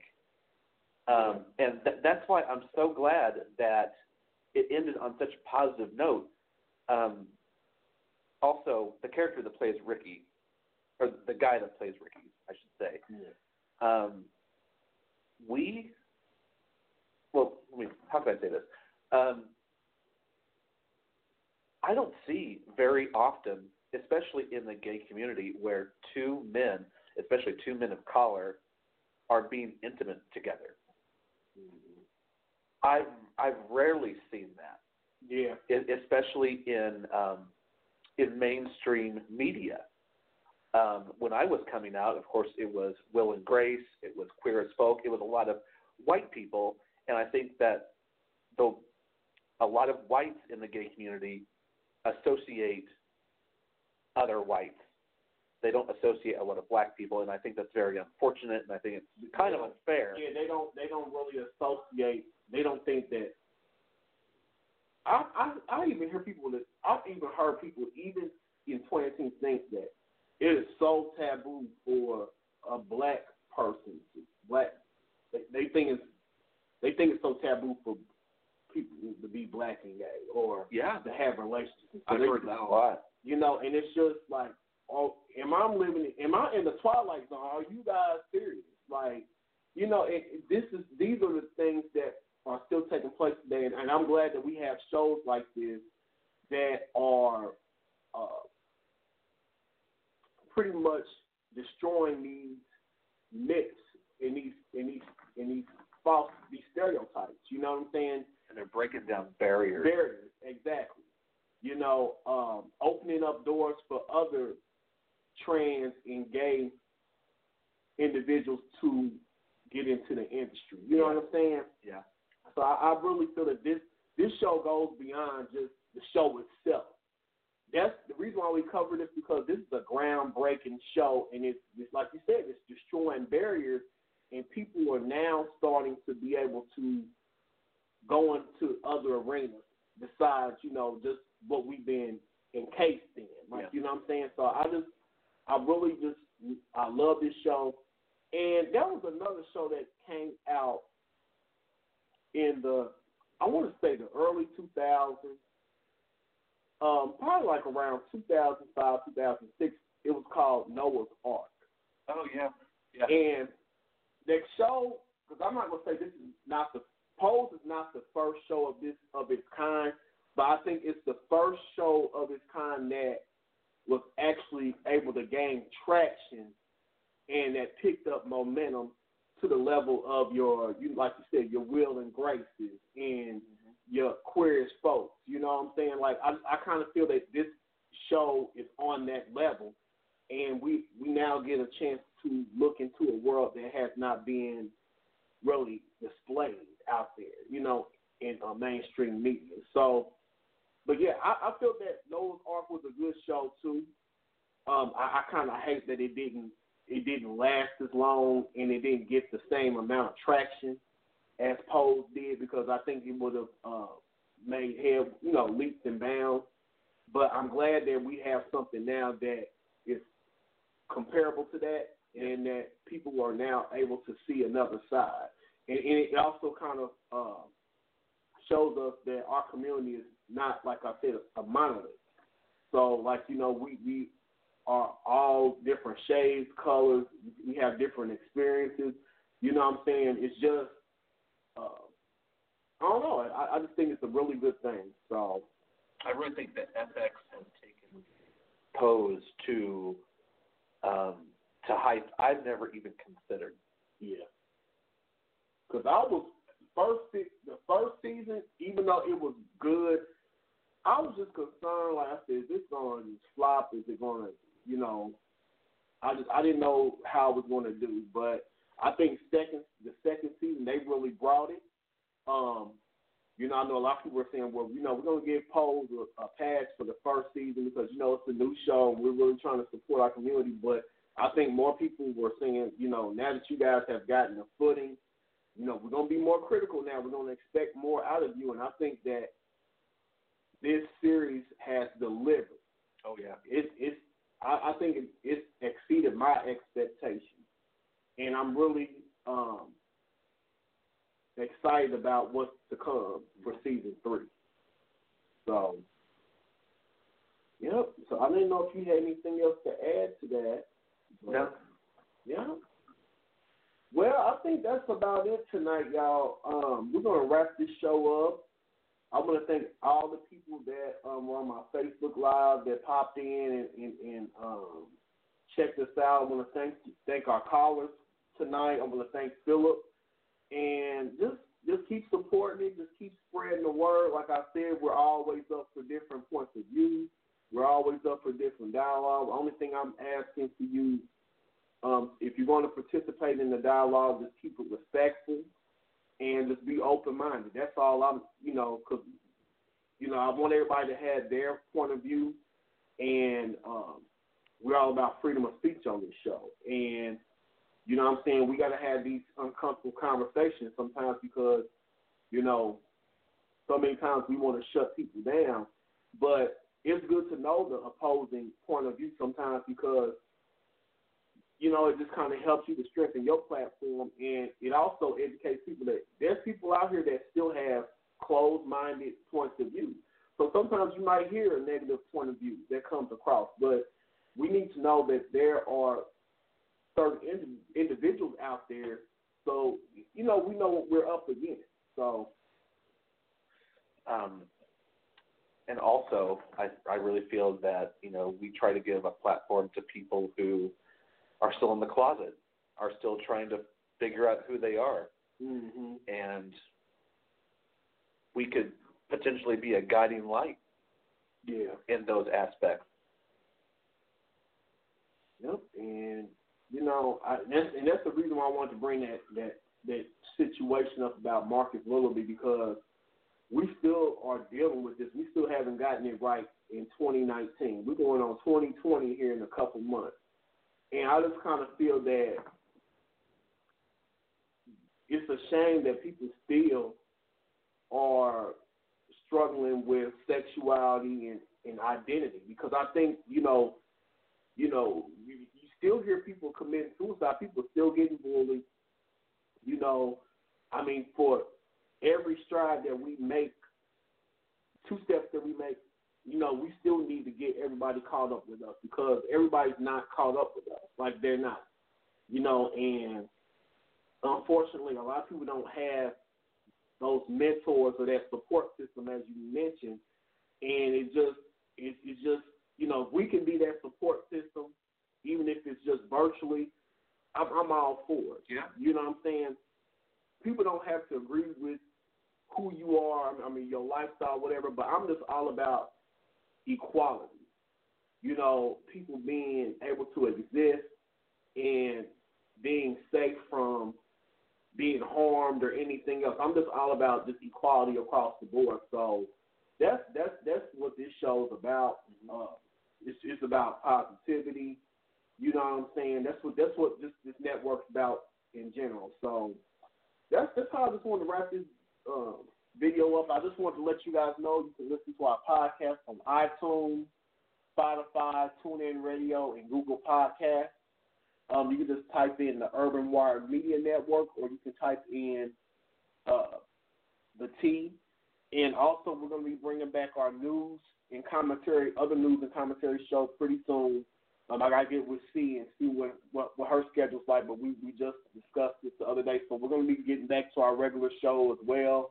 And check out our YouTube channel at www.youtube.com slash UCOFW. Um, or you just put in the Urban Wire Media Network, and you can get our all our video commentaries as well. We do excerpts of the shows.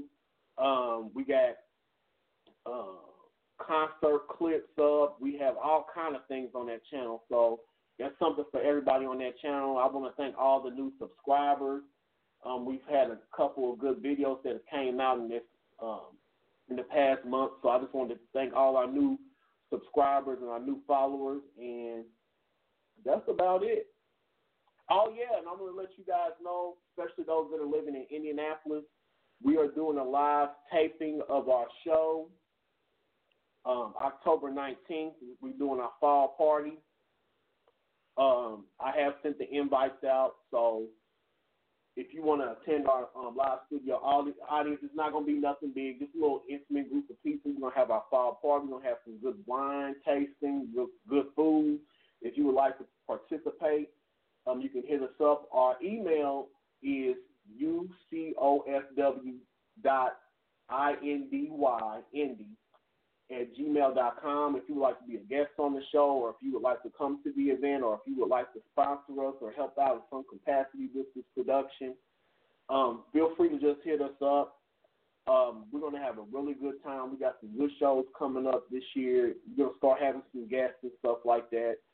Um, you know, we we're still to do some changing up on the show. You know, like I said, this is, we're still early on in, in the show's history and stuff, so you might see new commentators. You might some people some people come, some people go, but we're getting established. And I just want to thank everybody that's even just checked us out for a couple minutes. I just want to just um, thank everybody. You know what I'm saying? Because people don't have to support you.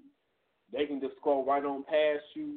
They don't have to even pay you no mind. So I want to thank all my supporters. I want to thank everybody that's giving me words of encouragement.